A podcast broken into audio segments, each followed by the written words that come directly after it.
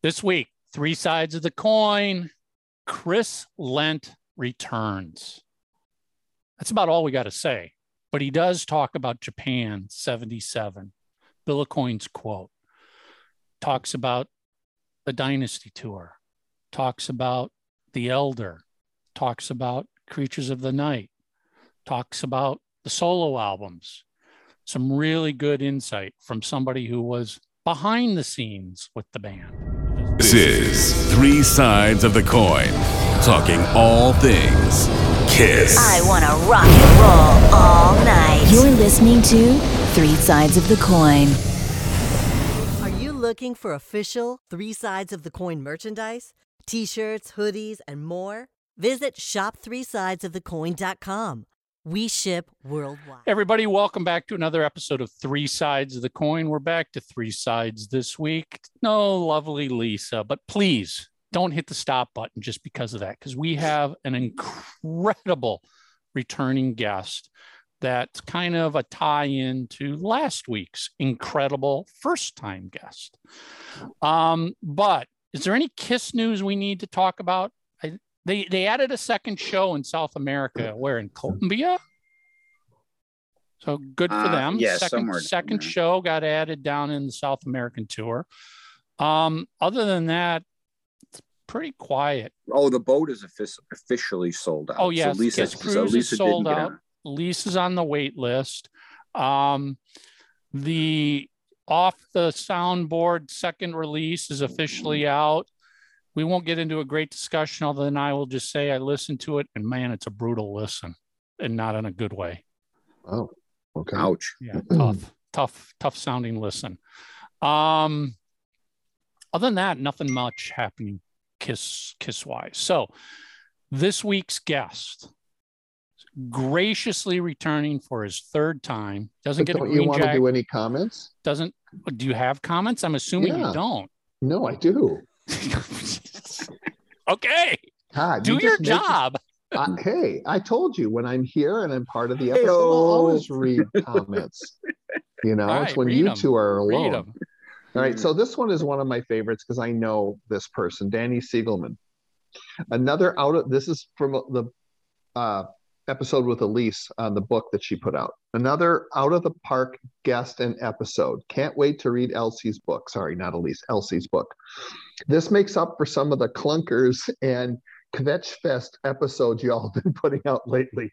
Thank Guilty. you.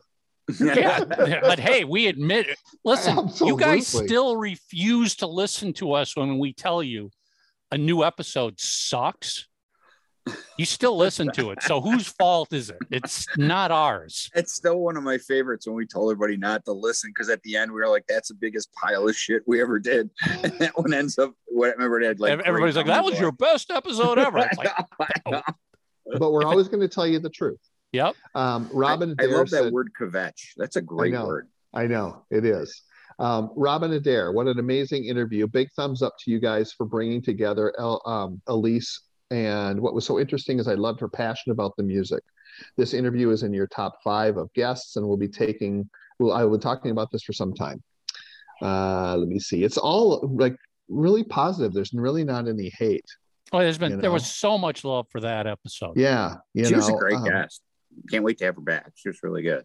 Yeah. eh, so thank you guys. We really appreciate it. That- it- And get involved. Go to um, the YouTube page and get involved because there's some really cool stuff in here.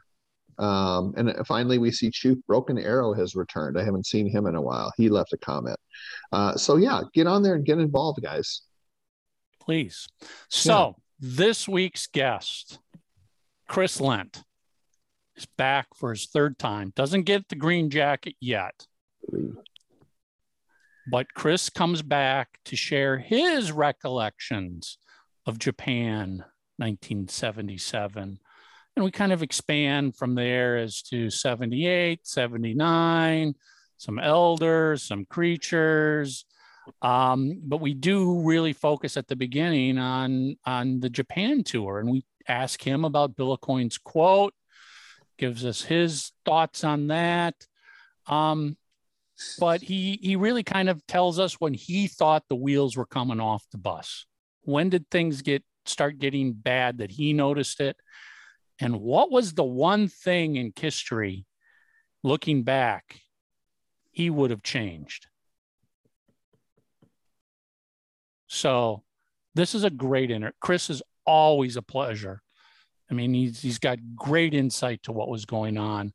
Let it roll, and we'll see you at the end. Do you have something to say?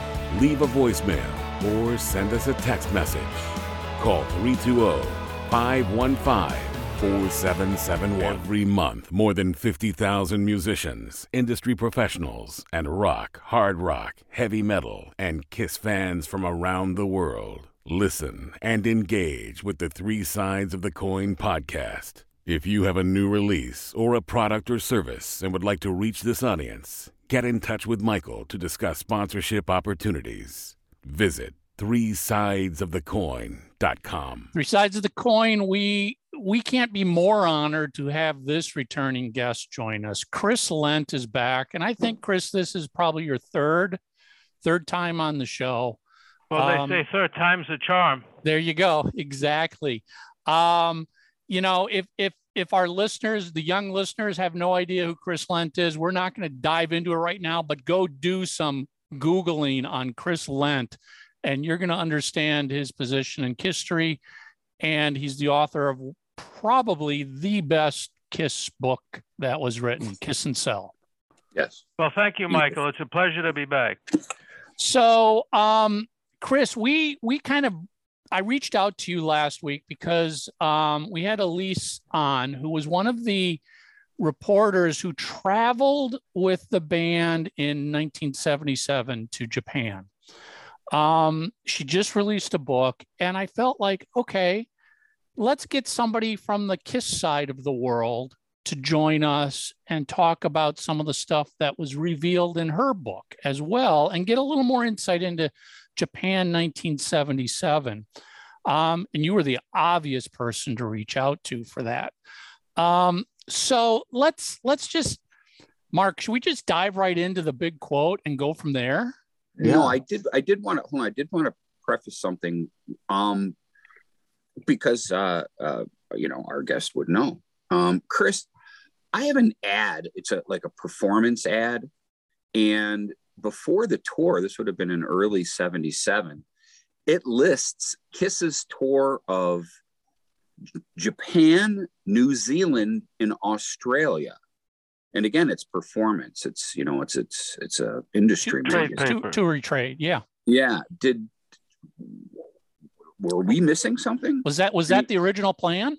Uh, it's highly possible. Uh, a lot of things were discussed uh, at that time, like they are for uh, many international tours, to try and add a territory or another uh, part of part of the the world that's uh, geographically uh, logical to to pursue. But uh, it, it it probably was something that was just uh, uh, contemplated, but but never confirmed.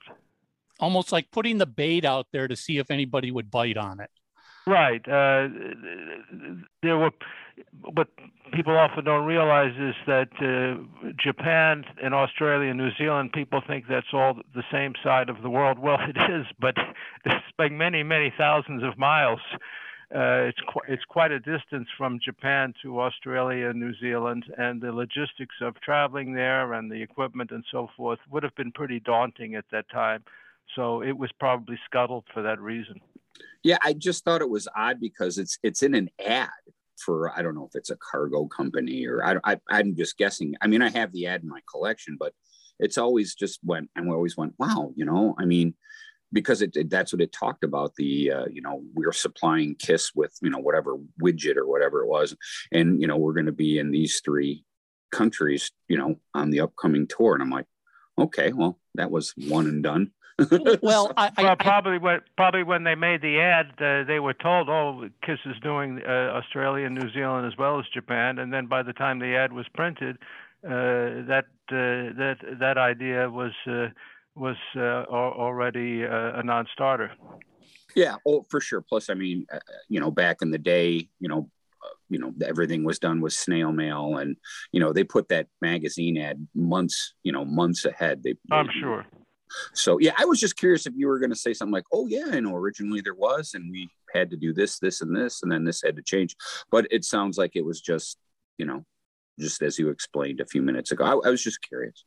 So, so one of the things um, I think we learned from Elisa's book about the Japan 77 tour is a lot of stuff that was talked about back then did change, even while you guys were in Japan.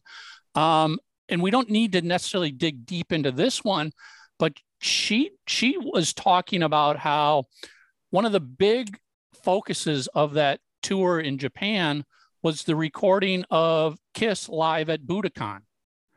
And that was that that was the whole plan was to record the second live album there, which as we know, Alive 2 was not from Budokan. Alive 2 was from the US.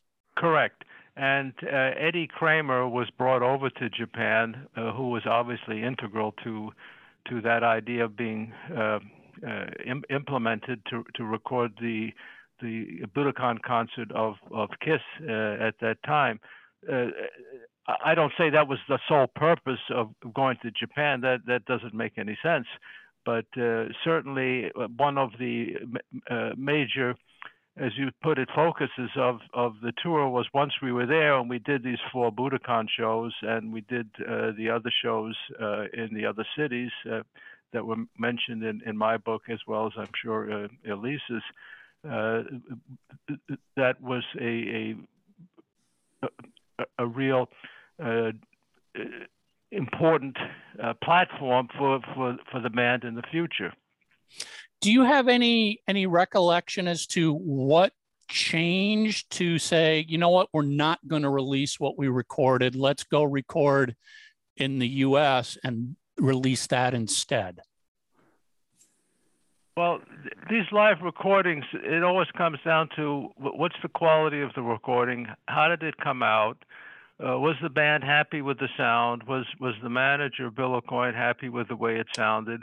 To what extent could uh, production, post production, enhance the quality of the recordings? And obviously, a lot of that was done on the first Kiss uh, live recording, yep. which was not hundred percent live. Let's put it that way. Uh, so so those things all come into play. Uh, and uh, sometimes, and I don't remember the specifically about the tapes from '77 uh, but there there may have been some feeling that uh, it wasn't their best performance or it, it, wasn't the energy at the Budokan that perhaps they were used to feeling when they performed at, at other venues. Uh, a lot of those things are psychological. A lot, uh, a lot of them are emotional, and some of them may also be technical. So it could have been any of those factors. Well, and I suppose too, Chris, it's possible that maybe the songs weren't different enough as well because you just had live in 75 and here you're a couple of years past that. But they, you know, live 2 um, had completely different songs on it than Alive did. And I'm well, your, your maybe... point is very well taken. Uh, I, I don't remember the, the, the exact track listing for, for the 77 uh, tour, but if if the tracks weren't a, a lot different than what was released in '75, which had already sold multi millions, I don't. I, at that time, the, there was no mass market for a kind of a, a Kiss collector's item live in Japan. Uh, uh, because a lot of fans at that time would have said, "Well, we just had these songs. Why don't they do something different?" Right. Well, well I, let's I, uh, let's also keep I can, in. I can clear that up. Um, the track listing on the on the Japan um, vinyl or what vinyl what was supposed to be the vinyl um, did include you know a couple songs from Kiss Alive, and you know I think once they they finished it, they that was just it. They wanted a totally different sort of package um, for Kiss Alive 2 and they wanted all songs that weren't you know previously released live which the uh, rock and roll because i believe and, correct me if i'm wrong isn't uh, the official title was supposed to be because there were ads for it released in japan uh, a rock and roll night in tokyo i believe is the official title of the shelved album which by the way was completely finished um, and uh, I'll, I'll just tell you right now I've, I've been lucky enough to hear it. It it's awesome, and uh, but but I think I think one thing we got to keep in mind is when Kiss toured Japan, Love Gun had not yet been recorded and released. correct. Well, there correct. there was definitely uh, a, a, a a priority at that time that as much as they wanted to do a live recording of Tokyo, a lot of what Kiss did was they would record these things and they would be stored for future purposes. The priority at that time was they wanted more original music with to to fulfill their obligation to Casablanca to come out with uh, albums whether it was once a year or whatever the arrangement was at that time with more opportunity for hit singles. I mean there's just there's just so much uh, uh, marketing power that you want to put behind uh, re-releasing uh, live music, mostly of older tracks that had already been released and were successful. Uh, they wanted to, to be a band that it, it didn't just look at the past and redo what they had already done. They wanted to come out with new music, with new albums, new imaging, new album covers, etc. Exactly. Yeah. I mean, I, I, I could, I could, I could actually just imagine they said, you know what? Uh, lo- by the time Love Gun got recorded, they said, that sounds great. We want that on the next live album, not old material. We want new material on the live album. And No that, doubt. that's what we ended up with. You know, Alive 2 became the next three albums, where Alive represented the first three albums. Um, Chris, so one of the big things that Elise revealed in her book, which to all of us as Kiss fans, we'd never even heard rumblings of this or speculation of this. She she discussed how first night in Tokyo, she and another reporter were able to sit down and have dinner with Bill Aucoin. And, and, and I realized you wouldn't have been there, but maybe you had heard these conversations. And she quoted Bill as saying to her, and I'm going to say this quote, fact is, this is the last hurrah for the band. After the Pacific tour and Canada, we record one more album and then the band's finished. As Well, Kiss, fan, I- as Kiss fans, our heads exploded when we we heard that. I I can't vouch for whether Bill said or did not say that, and uh, I do know that uh, Bill sometimes uh, said things that were kind of uh, uh, flippant or it, it, it provocative, getting uh, people to sit up and take notice. Uh, I don't know exactly uh, at the dinner uh, what, what his state of mind might have been when he made this comment, so I'll just leave it at that and use your imagination. That's a very Uh, fair you point. know, uh, we, we don't know, so let's give him the, the benefit of the doubt. Uh, I can't. I, is it possible he said some flippant remark like that uh, to a young journalist just to, to get her uh, attention? Yeah, it's possible, but I, I wouldn't. I don't necessarily know that he intended to be taken seriously. Do you? So I never Under- heard anything like that in my in my life from, Well- from Bill uh, before or since. So, uh, but he he he you know he was uh, you know, very articulate and he tried to be uh, humorous and get get people to pull down pull down their guard. That was just part of his personality. And uh, I could imagine he might say something out of the blue that uh, sounds a bit crazy, and maybe uh, uh, Elise uh, took it a little bit more seriously, uh, particularly because she was quite young at that time, that the rest of us would have just winked and nodded. Yeah, I mean, it was sort of like, well, wouldn't you have, you know, Elise, why didn't you dive into that question? But she wasn't a Kiss fan. I mean, she admitted she didn't like Kiss, but that was one of the reasons she claimed they wanted her along. They wanted her to come along and write what she really thought because they were really confident she was going to change her mind. she could be turned. She could be Like a turned into a, a, a Kiss fan. Well, uh, I, I don't think groomed. the journalists were, were chosen because they were necessarily diehard fans, and and and and I think that wa- was was uh, uh, reasonable. Uh, the idea was they they worked for publications that covered music. They were widely read. They were at that time the among the more significant publications. They they were guaranteed to write stories that would get attention about Kiss and get them publicity. And with a group like Kiss, publicity is everything. Even if it's uh, even if it's a bad review, even if it's something very critical, some of them will, will go off and, and, and write those things. Uh, others, uh, you know, will write more more, more uh, lavish, uh, lavishly with with praise on the band. But you know, you take you you pay your money, you take your chances. So you know, saying all of that, maybe Bill's intention, and again, we can only just guess at this point, was to almost hope she would take that quote, run with it, and put it into the press, which would generate obviously in in 77 if that news came out that kiss was finished one more album they're finished that would have been huge news in in the music world at that time it, it would have been and i but i can tell you i never saw any stories about uh, bill making a, a, comment like that uh, in in any of the press that came out of Japan or any of the years thereafter.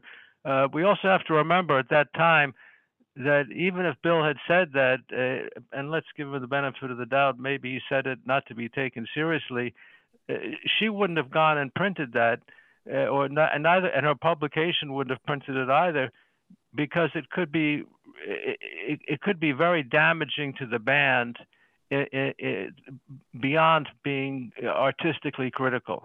Okay, it's getting into an area where the manager says uh, something about the uh, the group that's uh, uh, very negative, and at, at that time, fans uh, really weren't interested in reading dirt about the band. They accept the fact that a lot of people didn't like what they did on stage or couldn't stand the music. That that's par for the course. But it, this is an era when people could could keep their uh, makeup and costume on uh, and have and have private lives without uh, being revealed because everybody in the press agreed not to reveal uh, sure. Uh, kiss who they were in, in actuality and take pictures of them. It's unthinkable today. Just as uh, if, if if today some manager of a prominent artist made that comment, even in jest at a at a, a, a, dinner party with a journalist, it would be on TMZ or something uh, instantaneously. But in that era, it would have been considered off limits. Okay, interesting. So uh, we we know, looking back now in Kiss history, that the the the wheels, so to speak, you know, using Paul's favorite terminology, the wheels were starting to come off of the bus.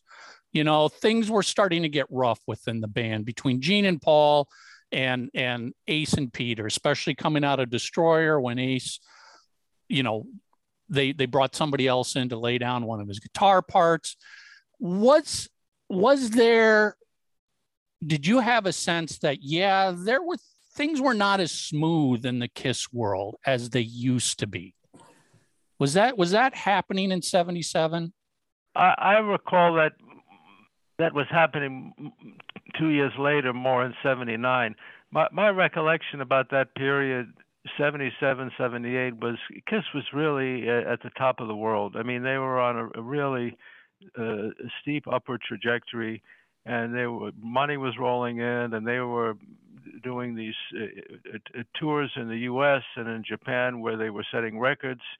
And uh, I'm not saying they, they didn't have their, their problems and, and, and, and their private uh, uh, mis- uh, musings, but uh, they were really doing very well, and there was so much work being done. They were constantly touring, and then the Phantom of the Park movie, and then the the, the solo albums. Uh, they they were really preoccupied with with, with work for, for that period. Uh, I'm I'm sure that uh, there were grumblings uh, among and between all of the band members, but it's a band. That's always going to be the case. I don't. I didn't really see any manifestation of of of, of that of those problems until really 79 you know speaking of the work I go back to another uh, thing that our guest last week uh, elise was talking about Paul talking about no, she mistakenly, or maybe I don't know, she wrote it down.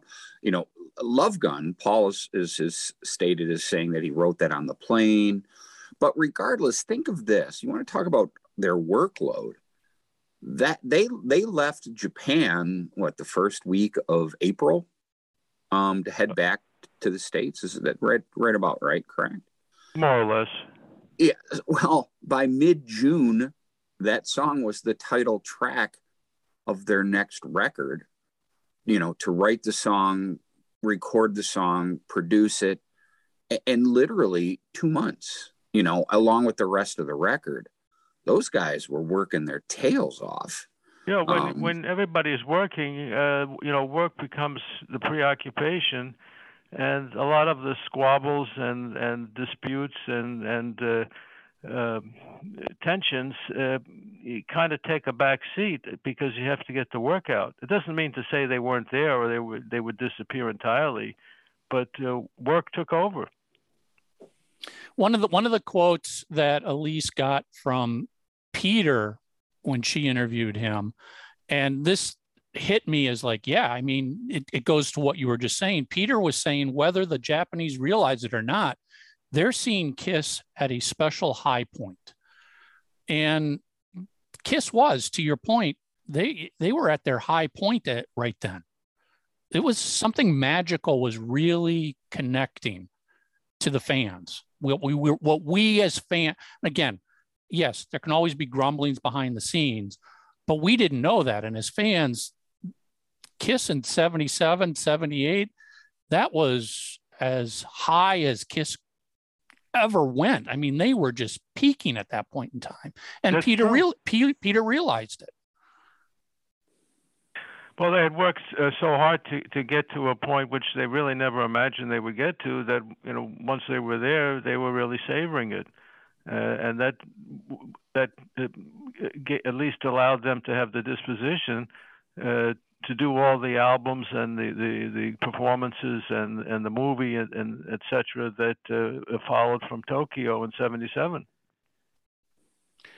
Was the was the tour of Japan for the band especially a moment of oh my god I can't believe this is really happening? I mean it it literally it was just a couple years earlier they were struggling touring anywhere ev- they could play, you know, out of the back of a, a station wagon. And now here they are in a chartered 747 flying to Japan with an incredible tour, 5,000 screaming fans greeting them at the airport. Were they kind of kids in a candy store, so to speak, taking it all in? I think so. I I I think that they had uh, gotten wind that Kiss was really taking off, obviously in Japan, and there was something about the Kiss persona uh, that connected very much with Japan popular culture. Uh, it fit right in with the, the kabuki style makeup and, and the and the costumes and and uh, the the kind of rock and roll that was very popular at that time in in Japan and uh, they just went with the flow. Uh, it, it, it, it was something that uh, was bubbling up under the surface, even though they were focused on performing in the U.S. and doing their albums. But it was something that was catching hold, particularly in Japan. And you know, Bill Aucoin was very uh, astute about uh, taking advantage of uh, that situation and marketing it to, to, the maximum. Speaking of that being a high point, um, Chris, when, if you could even kind of be more specific, because I, I think most Kiss fans, or at least the way I read the history of it all, it was it was right when the movie kind of started. But you know, one of the great things um, about the Japanese tour are a lot of the photos that were taken, you know, behind the scenes of them without their makeup on, you know, with the with the toy guns and running around the hotel, and you could see there was a camaraderie there. Oh, there was, um, yes. And there, there when when when did you really start to see the the biggest fissure? You know, post you know a live two tour. You know, going into the the uh, the solo album period. Like, was there was there a certain time you're like you thought to yourself like, wow, these guys they're they're starting not to be as buddy buddy. Know. Yes. Well, I, I started to notice that uh, in the '79 tour, uh,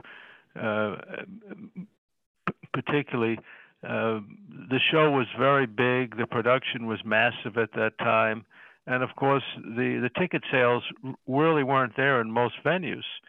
So that was really the the the first you know leg to, drop off the stool uh, that they had organized this mammoth production. We expected to do multiple uh, shows in in, in cities uh, night after night. Uh, and of course, there were very few shows where there were multiple dates. Uh, I can't even think of any besides perhaps New York at, at, at that time. Uh, the show was too mammoth to uh, fit into some of the arenas uh, we were playing and had to be cut down, not to mention the fact that the ticket sales were dropping and uh, the show became too costly to uh, reproduce every night the way it had originally been intended. And of course, that creates strains among the bands like, why did this happen? And whose fault is this? And uh, how how come uh, we we got uh, uh, talked into doing something of this magnitude and it's it's not what we expected it to be and then you know then the old uh, uh, misgivings and, and animosities come to the surface and people start to think well maybe it, we don't need to maybe we shouldn't be doing this and there's a lot of doubts that are uh, uh, put into people's minds, and they they just decide uh, to focus on what, what divides them as opposed to what, what would unite them. So that's the first time I really started to notice it. And of course, there was the the Peter Criss problem that uh, surfaced toward the end of the '79 tour, having to do with his personal life and getting divo- hopefully getting divorced in his mind from his first wife and and uh, uh, having a second marriage with with uh, the woman that he had met recently in Los Angeles.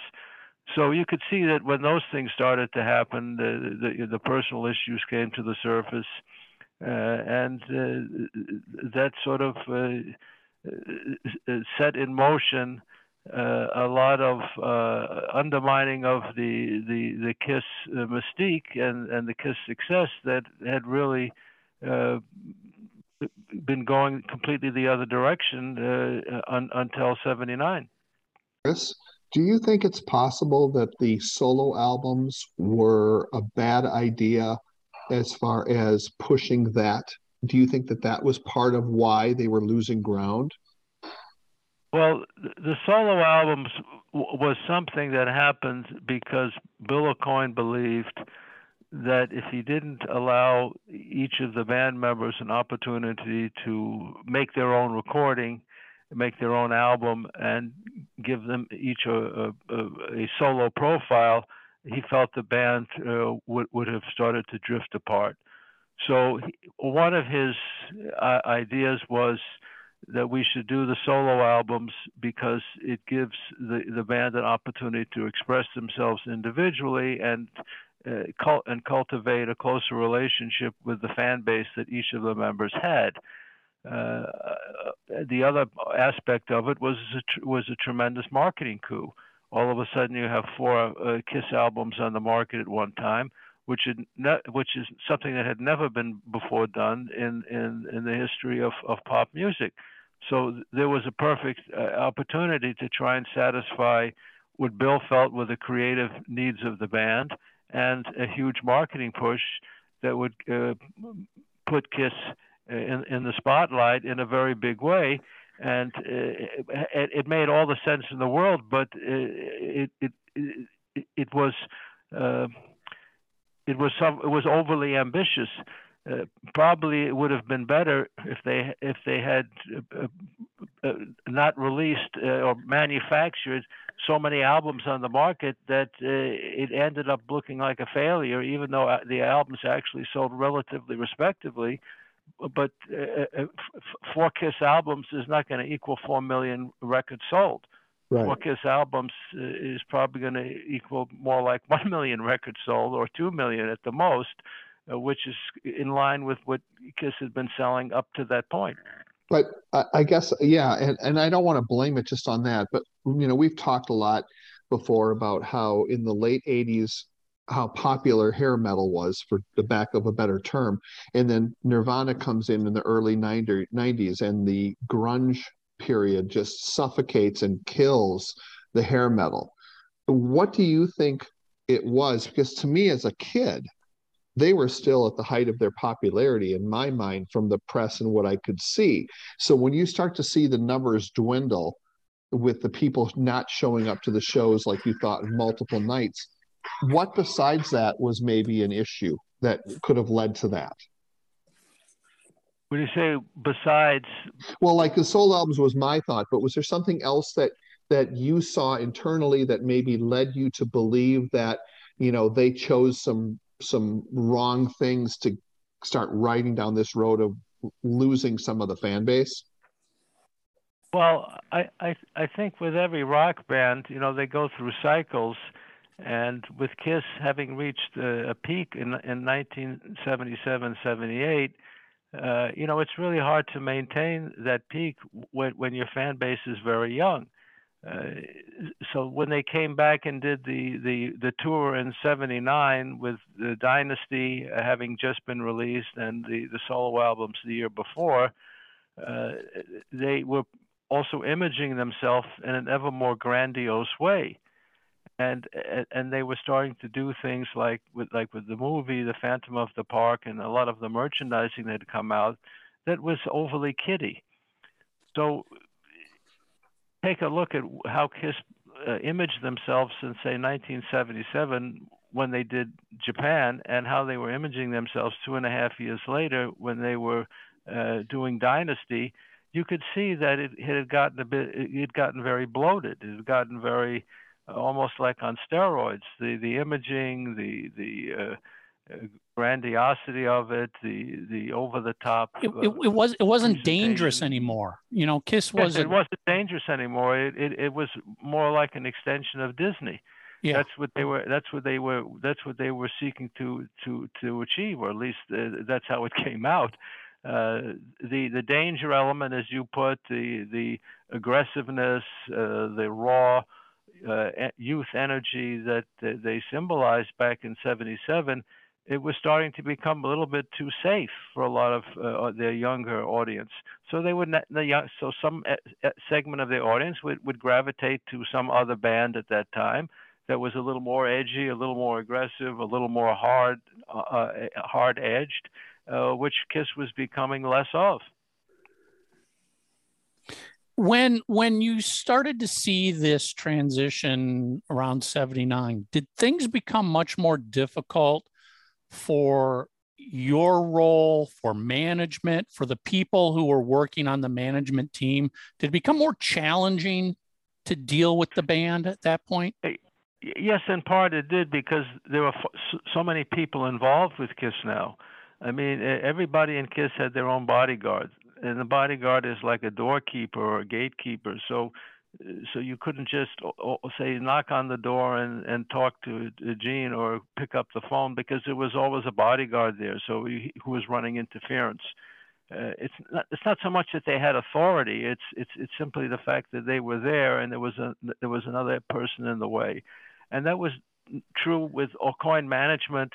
He had built up this huge staff of people and there were numerous echelons of people who were involved in production. And he had a person who was involved in, in, in, supposedly making movie deals. He had a person involved in TV, uh, and, and Bill had multiple assistants and secretaries working for him by that time. Uh, it, it, became a, a, it became you needed like an organizational chart uh, to figure out who to contact or, or who, who who you had to speak to in order to to get to the band. Uh, so there was definitely a, a more bureaucracy uh, than there had been before because there were so many more people in the KISS organization and in the in the Aucoin management uh, uh, company too. Yeah, that makes sense. It it almost sounds like as the band got more bloated, management got more bloated, and it all just became much more difficult to navigate. That's exactly right. The, the, Bill Aucoin at that time uh, you have to remember that uh, back in '75, he was working out of an office with sharing it with Howard Marks on East 55th Street. And then when Kiss hit it big, he ultimately opened his own office next door uh, and had an entire floor of, of people working there. But by 1979, he had not one floor, but two floors of the office uh, in New York. Plus, he had uh, a floor of offices in Los Angeles. So uh, the organization kept uh, expanding with more and more people. Uh, and a lot of this was, you know, really started to bog down the the the speed that, that you can get decisions made and, and move forward on, on uh, projects with the band. Was that in itself causing, I don't know what's the word I'm looking for, tension, concern amongst the band of, hey, you know, our manager who got us here is now not solely focused on us anymore. He's got no, all these no departments. Uh, the, the, the, the Paul and Gene and, and, and Ace and Peter too, they they they couldn't help but notice. It was not possible to not notice that Bill had really spread himself very thin. He was signing up one band after another. There was Piper, uh, there was Toby Beau, uh, there was Starz, and all of these groups were uh, taking time away from from Kiss, and there were more and more people involved in the company and Kiss noticed it. I mean, it would have been hard not to notice. Uh, they uh, and it, and they would make fun behind his back that uh, he he was turning trying to turn himself into an MGM of rock and roll, but none of these groups, uh, you know, really took off in a meaningful way, even after many years. Yeah. Meanwhile, Kiss is financing all of this ventures. Correct. Well, yeah, I wanted to kind of touch base on that. I don't know if you have a figure or anything, but that trip to Japan, they lost money, correct? I'm sure they did. Yeah. Uh, I mean, uh, the, the, the the I don't know to what extent Casablanca might have subsidized a part of the trip. Uh, the the the, uh, the cost of the the plane tickets and the press, the junket yeah, that that was uh, that was certainly something that that weighed heavily on the budget. So it's hard for me to imagine that they, they could not have that they could have made money uh, when you have a junket of ten people coming along that you're paying for. Uh, but and also it, everything there was, was a value to it, so it wasn't. It was I, I, I couldn't say it was frivolous. Correct. It was almost like a loss leader at a at a, de- right. department store, uh, just to get you through the door.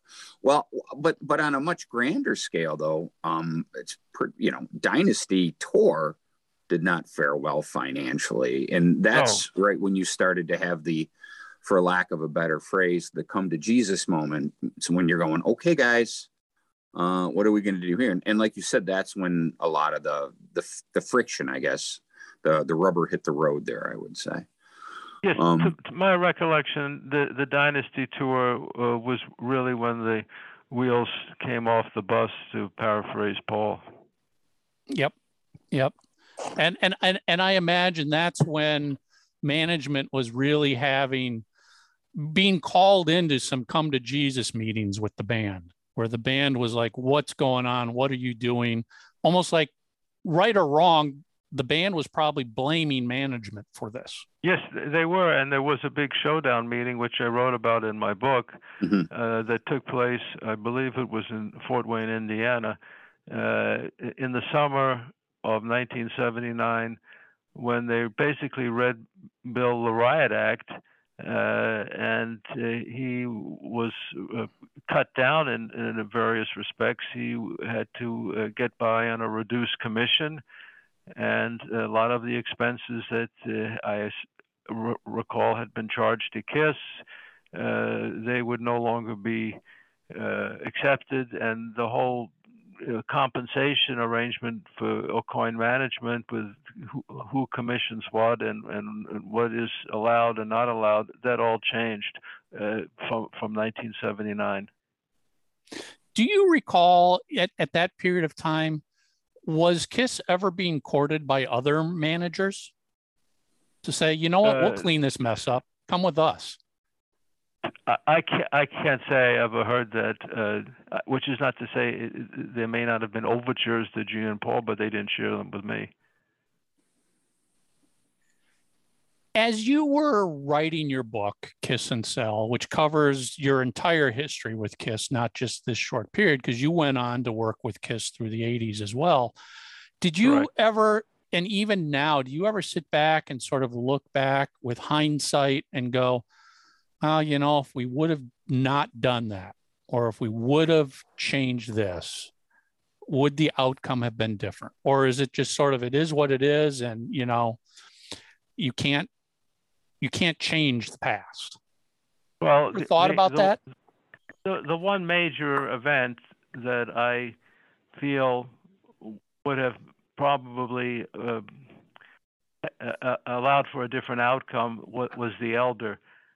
Had they not done that kind of a recording, uh, had they not put so much time, energy, and resources in, into that record, which was a, a huge bomb, uh, and that destroyed th- their relationship with Bill Aucoin because he was blamed uh, in large part for the fact that the album was uh, such a dismal failure.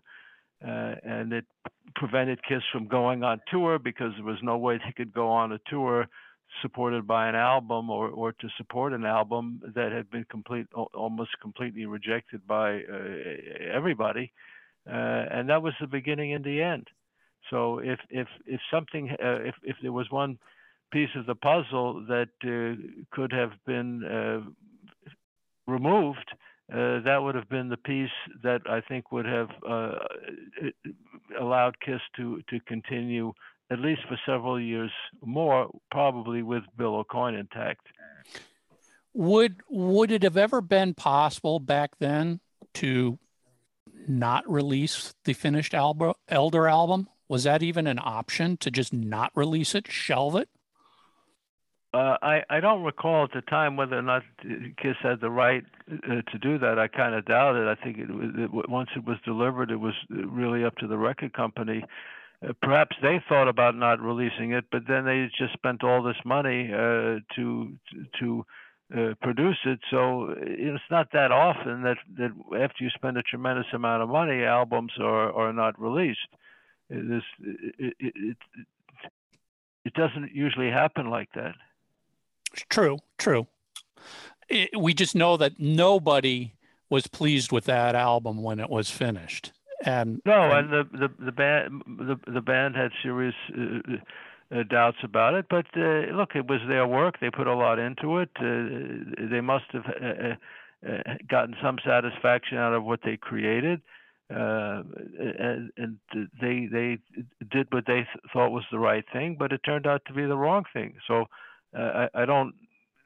I don't think you can criticize artists because they, they go with their convictions. They didn't they didn't plan on making a bad album, and perhaps by by some standards, it really wasn't a bad album. It might have been considered a pretty good album, but not for a band like Kiss. You know, it's a Well, commercial yeah. business. Exactly. It, it was and, too, and to, it was too much of a departure from what the public uh, uh, perception of Kiss was, uh, certainly at that time. Well, and with things getting as bloated as you said, maybe it was something they needed to have happen. They needed to get slapped across the head to really realize that, hey, this isn't what the fans want. Well, that's exactly what happened. Uh, the, the record company was uh, very dismayed at how poorly the album did, and that led to the Kiss Killers being released in uh, European territories uh, within months. And uh, they uh, insisted, uh, to the extent that they could insist, that the next Kiss album be a hard rock album. They wanted know, I- Kiss to get back to what they always did. I, I didn't. I'm glad that we're kind of progressing in their career because I always had a, a question, and maybe you can answer this because now this fits in. In '81, they went to Mexico um, to do you know some TV and stuff, and they ended up uh, going to the I believe it was a children's hospital and stuff, and being you know you, with all the marketing and everything you around, Chris. Like I always wondered, how does that happen? Do you? Because obviously it's PR, but do you like call the hospital and go, "Hey, we got this band wants to come and take pictures with the kids and stuff. How how does that stuff happen? Well, it usually it usually happens at, at a local level between somebody at the record company uh, who was contacted by a charity or or or, or a hospital. Uh, and, and, and I don't know the specifics of, of, of that. I, I was not in Mexico with the band at that time. I was not on that trip, but it, it probably um, was something that happened, uh, you know, almost out of the blue that they were approached by some social organization or some charitable organization like would kiss be agreeable to coming to to do a, an appearance at a hospital uh, because there was a, a connection at at the record company level of somebody who could uh, move it up the ladder and and uh, get it in front of the band to say yes or no. Yeah, I was. I mean, not just Kiss, but you know, other because there's been other rock groups have done stuff like that, and I was always kind of curious, you know, how the PR person would reach out for that. I don't know if that was something that you did.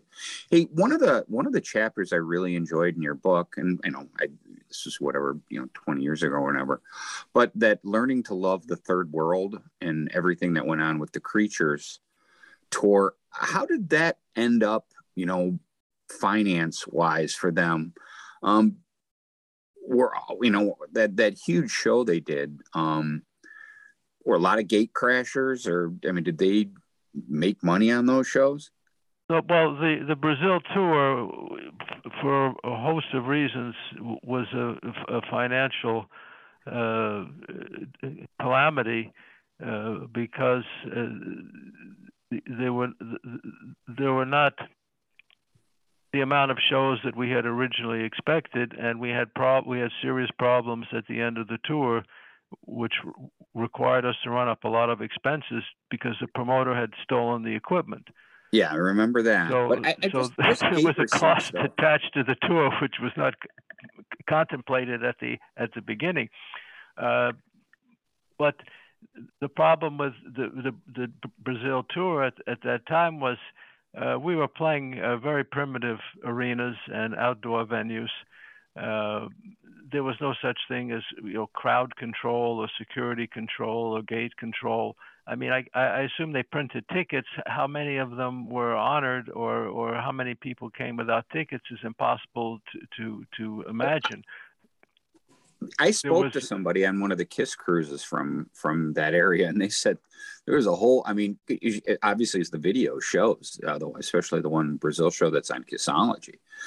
You know, people just seem to go on and on and on. I mean, a couple hundred thousand people. But what he was telling me is there was a lot of people who just got in. You know what I mean? I'm sure uh, that's like true. I mean, it's this was like the wild west of touring uh, you know they had they had tickets they sold tickets but that didn't mean that people couldn't get in who didn't have tickets because uh, it can't always be controlled and they didn't have the the manpower or the personnel uh, to to keep people out and also in a country like that uh, you know there's another side to it and that is uh, if if there's so many people that want to get in uh, and and they don't have a ticket uh, maybe it's better to let them get in rather than have a riot Right. It's like Woodstock.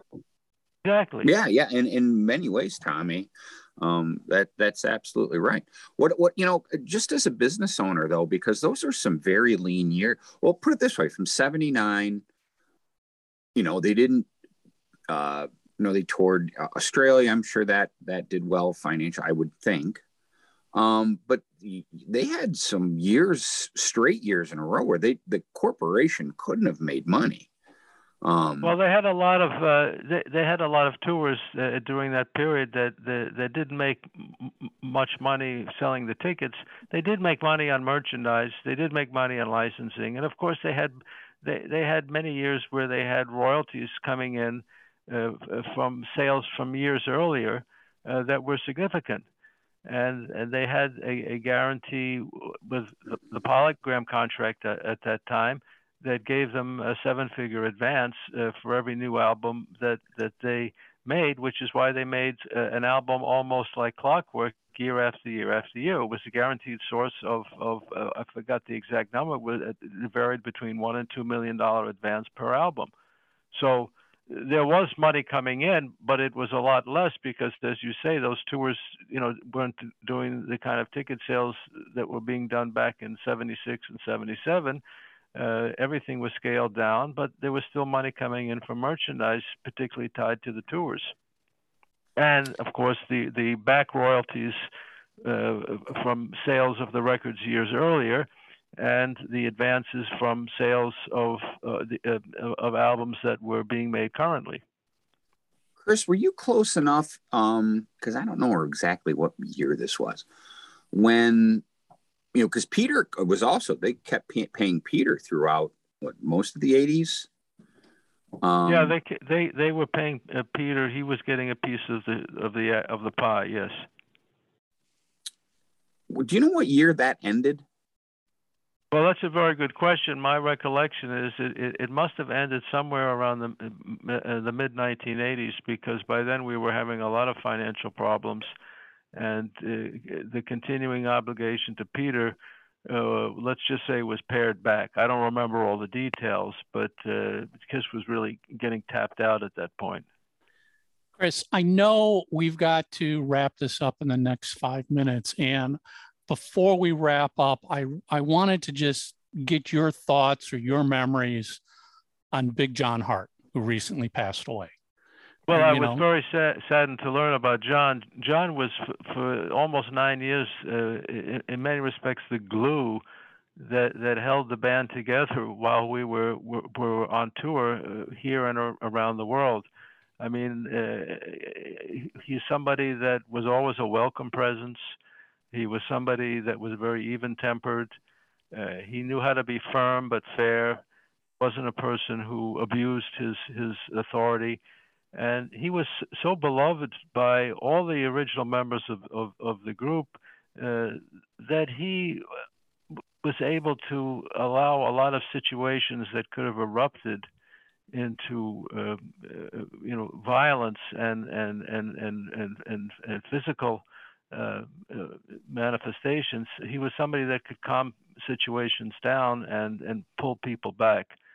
So it's very sad that that he that he left us, but I will certainly remember uh, him uh, in so many ways as being almost an extension of Kiss because uh, he he helped to keep the band members uh, in line in the sense that uh, he kept them out of trouble, he kept them away from dangerous situations, and rather than inflame uh, people who were perhaps coming at Kiss in an aggressive way and could be troublemakers, most of the time he was uh, very cool and calm and, and was able to diffuse the situation. So he, he really made a big contribution to Kiss, and it's it's it's a shame that uh, uh, that that he left, uh, you know, as, as a in a in a way that was unexpected.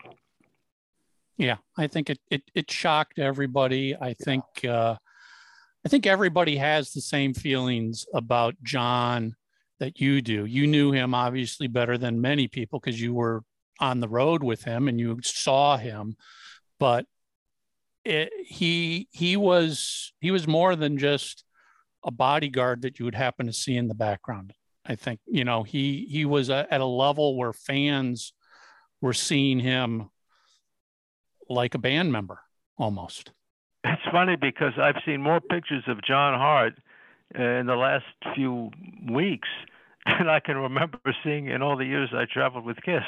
These pictures came out of the woodwork, so obviously uh, it speaks for itself that he was uh, an extension of the band and and someone whose presence was was known and respected and and and admired and that's why you see so many pictures of him yep definitely definitely chris we want to thank you so much yes. for for sitting down with awesome. us and sharing some more memories and and insight into the kiss machine that you were deeply involved with um, it means a lot to us and uh, you know is there ever going to be a sequel to kiss and sell well, I uh, uh, no, I don't think so because uh, I have said everything that I feel that I wanted to say about Kiss, and it's in that book. And of course, I'm happy to uh, be interviewed as I've done hundreds of times and appear on television and radio uh, as I did for some period of time after the book was written to extend what I had to say in the book.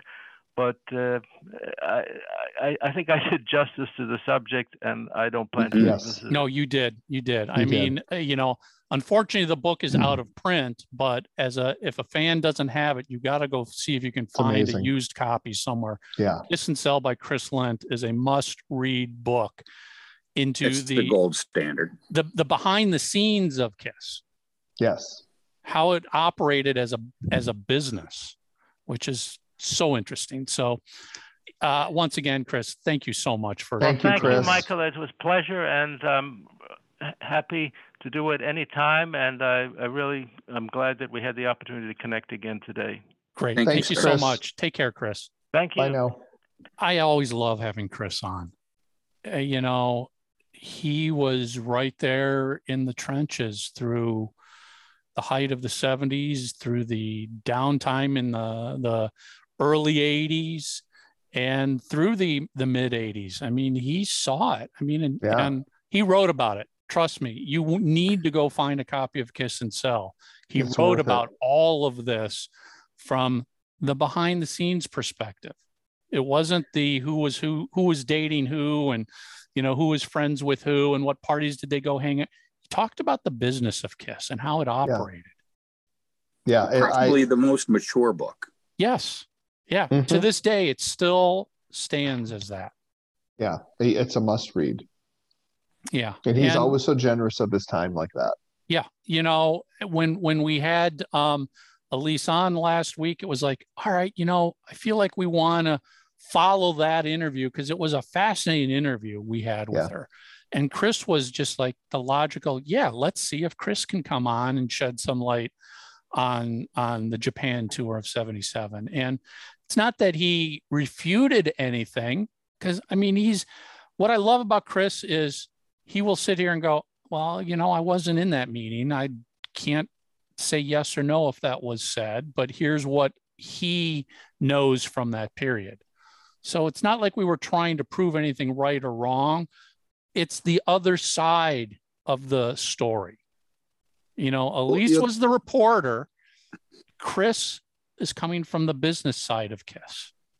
and and that's why I thought it was so great of him um, to talk about how hard they were working, and you know what the, the cyclone they were really in. I mean, think about it. That's how come I brought up the point about you know Paul writing Love Gun, talking about it on the airplane, or even on the tour. Uh, for this song that literally in two months is the title track of the next record Mm-hmm. song written, you know, demoed, played, all the other songs, all the artwork, uh, everything that goes involved in that, and it was literally done in in in you know a couple more months, and then they were on tour again. then they were on tour again supporting that and and you know it seems it seems to me that the and again the final answer to a lot of these questions rests with bill Aucoin. we just really won't know. Maybe gene and paul but bill Aucoin's got a lot of the understanding of what was going on operational wise but you know they recorded as you said they fully recorded and finished that live album from japan.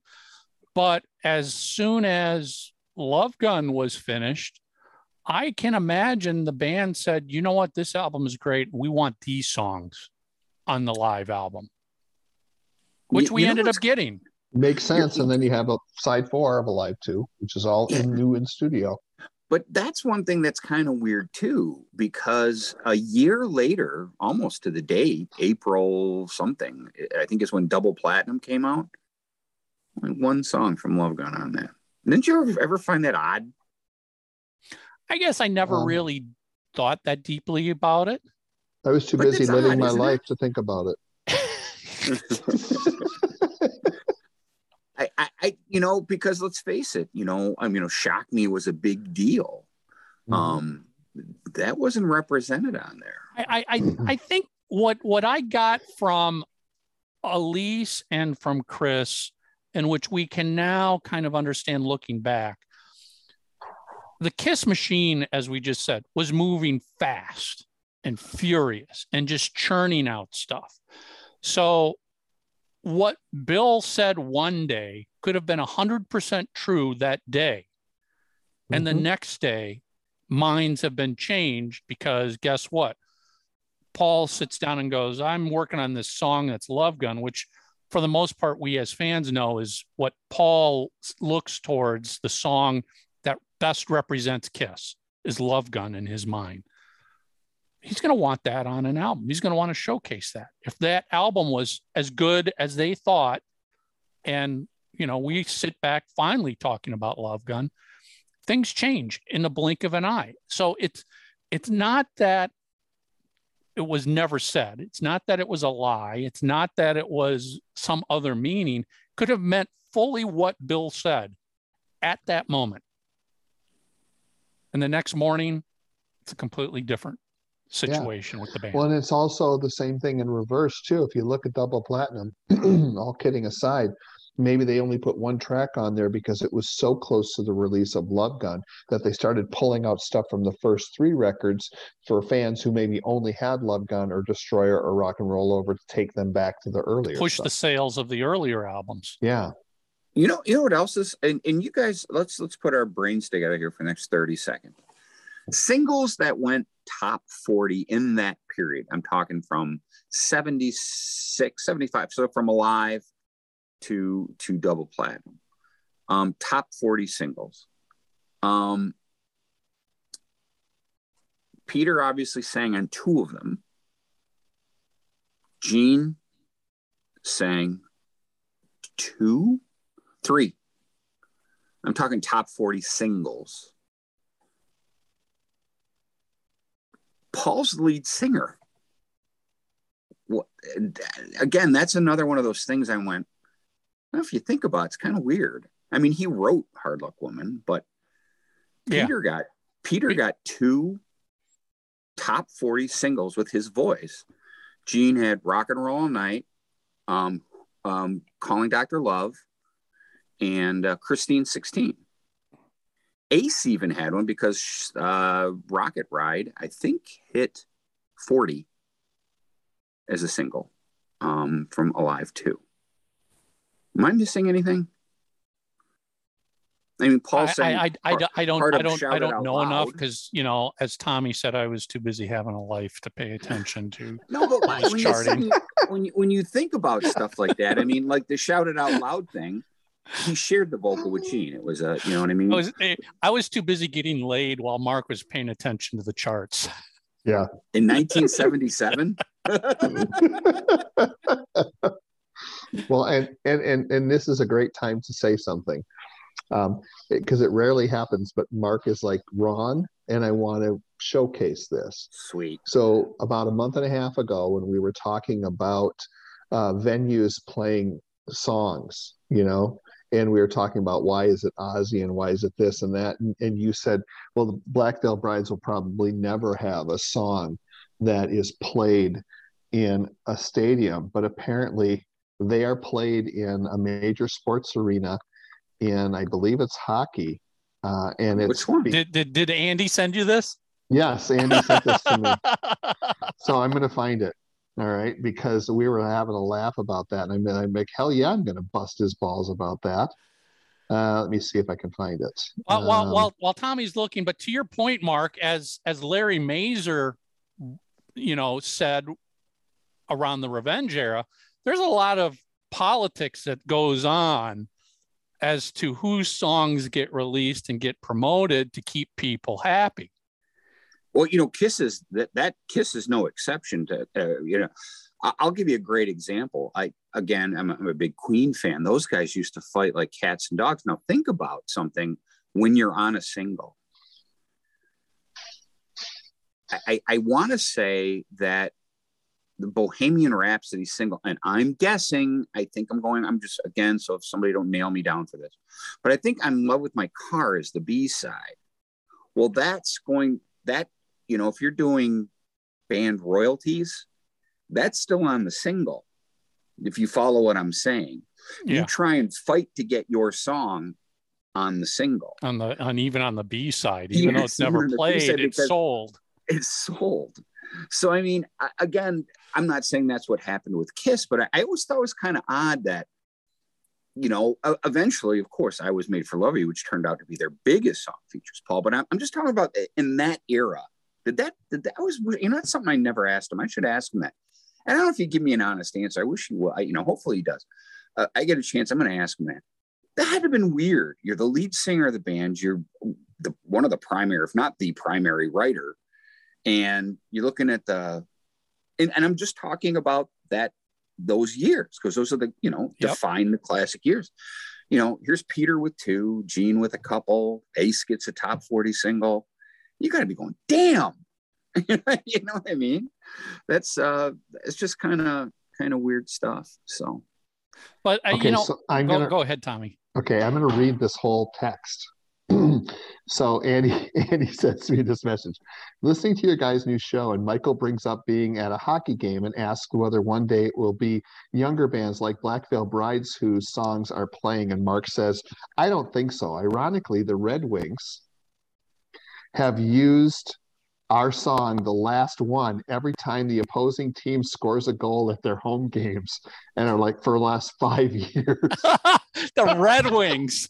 I probably don't even know it's them. That's probably why. I'm. I apologize. I gotta awesome. get with I know it's your it's your freaking team. And you you you were either at the game oh, or you were watching the, the game. Yeah. So you were listening. and you're probably going, hey man, this is a great song. These guys sound like they could be influenced by Kiss. Yeah. hey, by the, the way, toe tapper. by the way, this is what this is what got my my brain thinking about.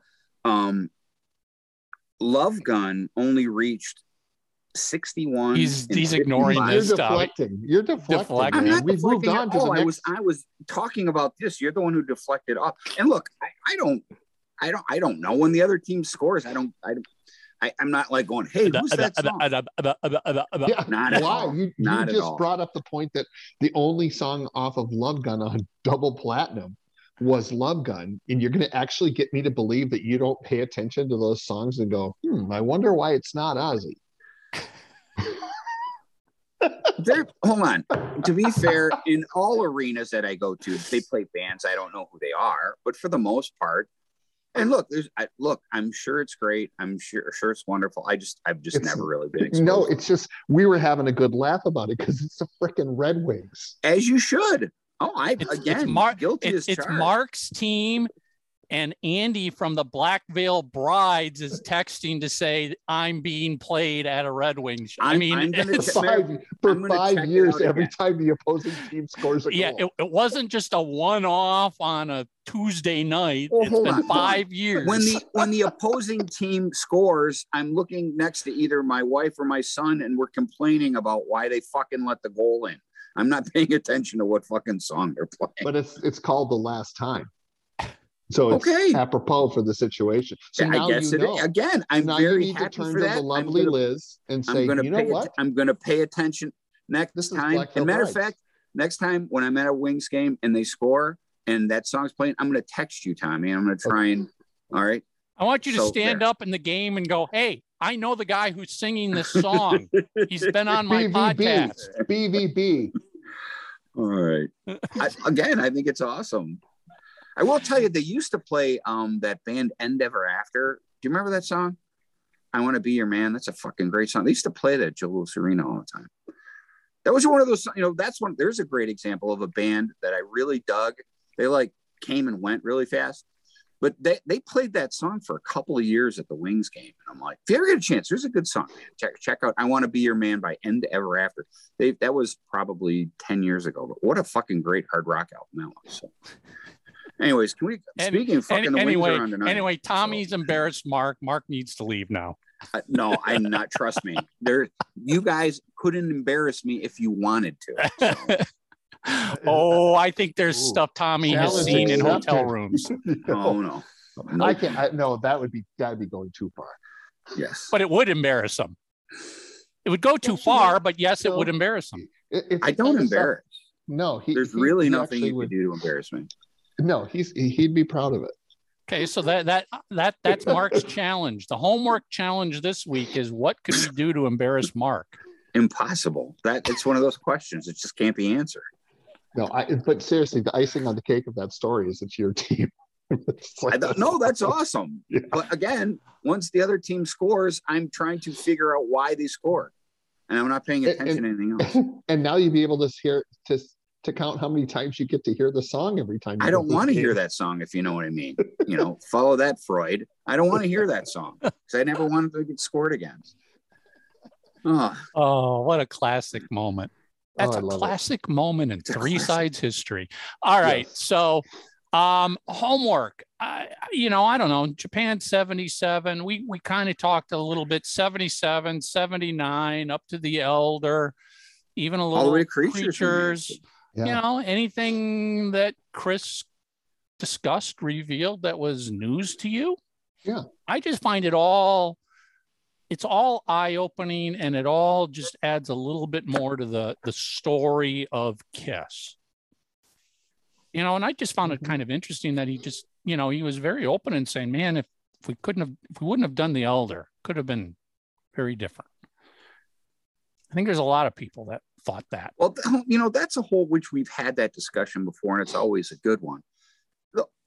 You got to go back further than that. It, it's the oh, rock Oh, just didn't, st- you know. it didn't start that that's when it got its worst that was the lowest and to your point mark maybe they had to be at their lowest point slapped in the face to wake up in order to get creatures could you know and that's what I we're believe believe talking that was Tommy's Well- point. That was Tommy's point. Yeah, would- yeah, I really have always believed that because if it's as bloated like we were talking about, then maybe they were just so believing that what they were doing was right. they believed their shit didn't touch. stink Mhm. yeah and but we, they we found would out quickly after because we, we would have never story. had we would have never had creatures if there wasn't an elder Yeah. think i mean Well, think well, Paul about it. tells that story about when they were playing the record for you know people, and he just wanted to sink them, much like he did at the movie. He just kind of wanted to sink in his Yep. chair, you know, going, "What the fuck." Again, it, it, this that's why that that record is so polarizing because you get younger fans that have you know didn't do it timeline wise. they weren't they weren't there when it happened yeah, you have no idea how, as a Kiss fan, and of course, you know, this is put this in context, how traumatic it was for a Kiss fan at that point when you were following along in real time. You're like, what the fuck is this? Well, yeah, following along in real time, you're going at the peak of the mountain in 77, 78, and then you're going down a little bit. You know, you get to Dynasty. It wasn't a bomb, but it was a little bit down, and then Unmasked. Well, you had to listen to the, oh, it's disco stuff. You know Yeah. what I mean? Yeah, exactly. Remember and then you had then you had the oh, that's just what my little kid brother likes. That's not a real band anymore. And then Unmasked, which let's be honest, Unmasked didn't tour and didn't do well in the US at all. For- yeah, and then it got even worse with the elder. So as a kiss fan it was a tough period to remain loyal to the band. Very difficult.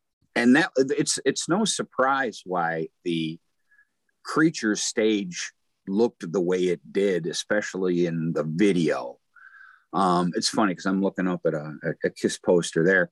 It you know the logo looked like it did in 77 you know what i mean? It had the the tank. It was more macho. It wasn't this futuristic well as, the, as, as, as we all talk about kiss was just aggressive as hell on the creatures. They came out the mindset was right. They were kicking ass. They were vicious. They were angry. They were taking no prisoners however you want to describe it even that didn't secure the band's future they couldn't secure it until they removed all the makeup together completely unfortunately Yep. So anyway, leave some homework, something related to 77, 78, 79, 80, 81, something in there. Talk about it. Yeah, or if you have an idea of something else that may have affected this change from going from super popular to starting to lose it, throw your idea out. Or We'd if you've heard it. the Black Veiled Brides played at any other sporting events, let us know where. oh, that's just uh, that is that was manna from heaven for me. Uh, you you were waiting uh, to to reveal that, right? Oh, we yeah, because Mark, we um, Andy and I talked about this. I don't know two three weeks ago, and it's like I'm just going to wait. Wait for the opportunity. Mhm. Um, all right, so that's it, everybody. We'll see you next week. So you love the show? Visit 3sidesofthecoin.com. Subscribe on YouTube. Follow and rate us on Spotify. Subscribe and leave a review on iTunes. We appreciate your For support. three sides of the coin, provided by LarryDavisVoice.com and by JessicaMarzVoice.com. That's Mars with a Z.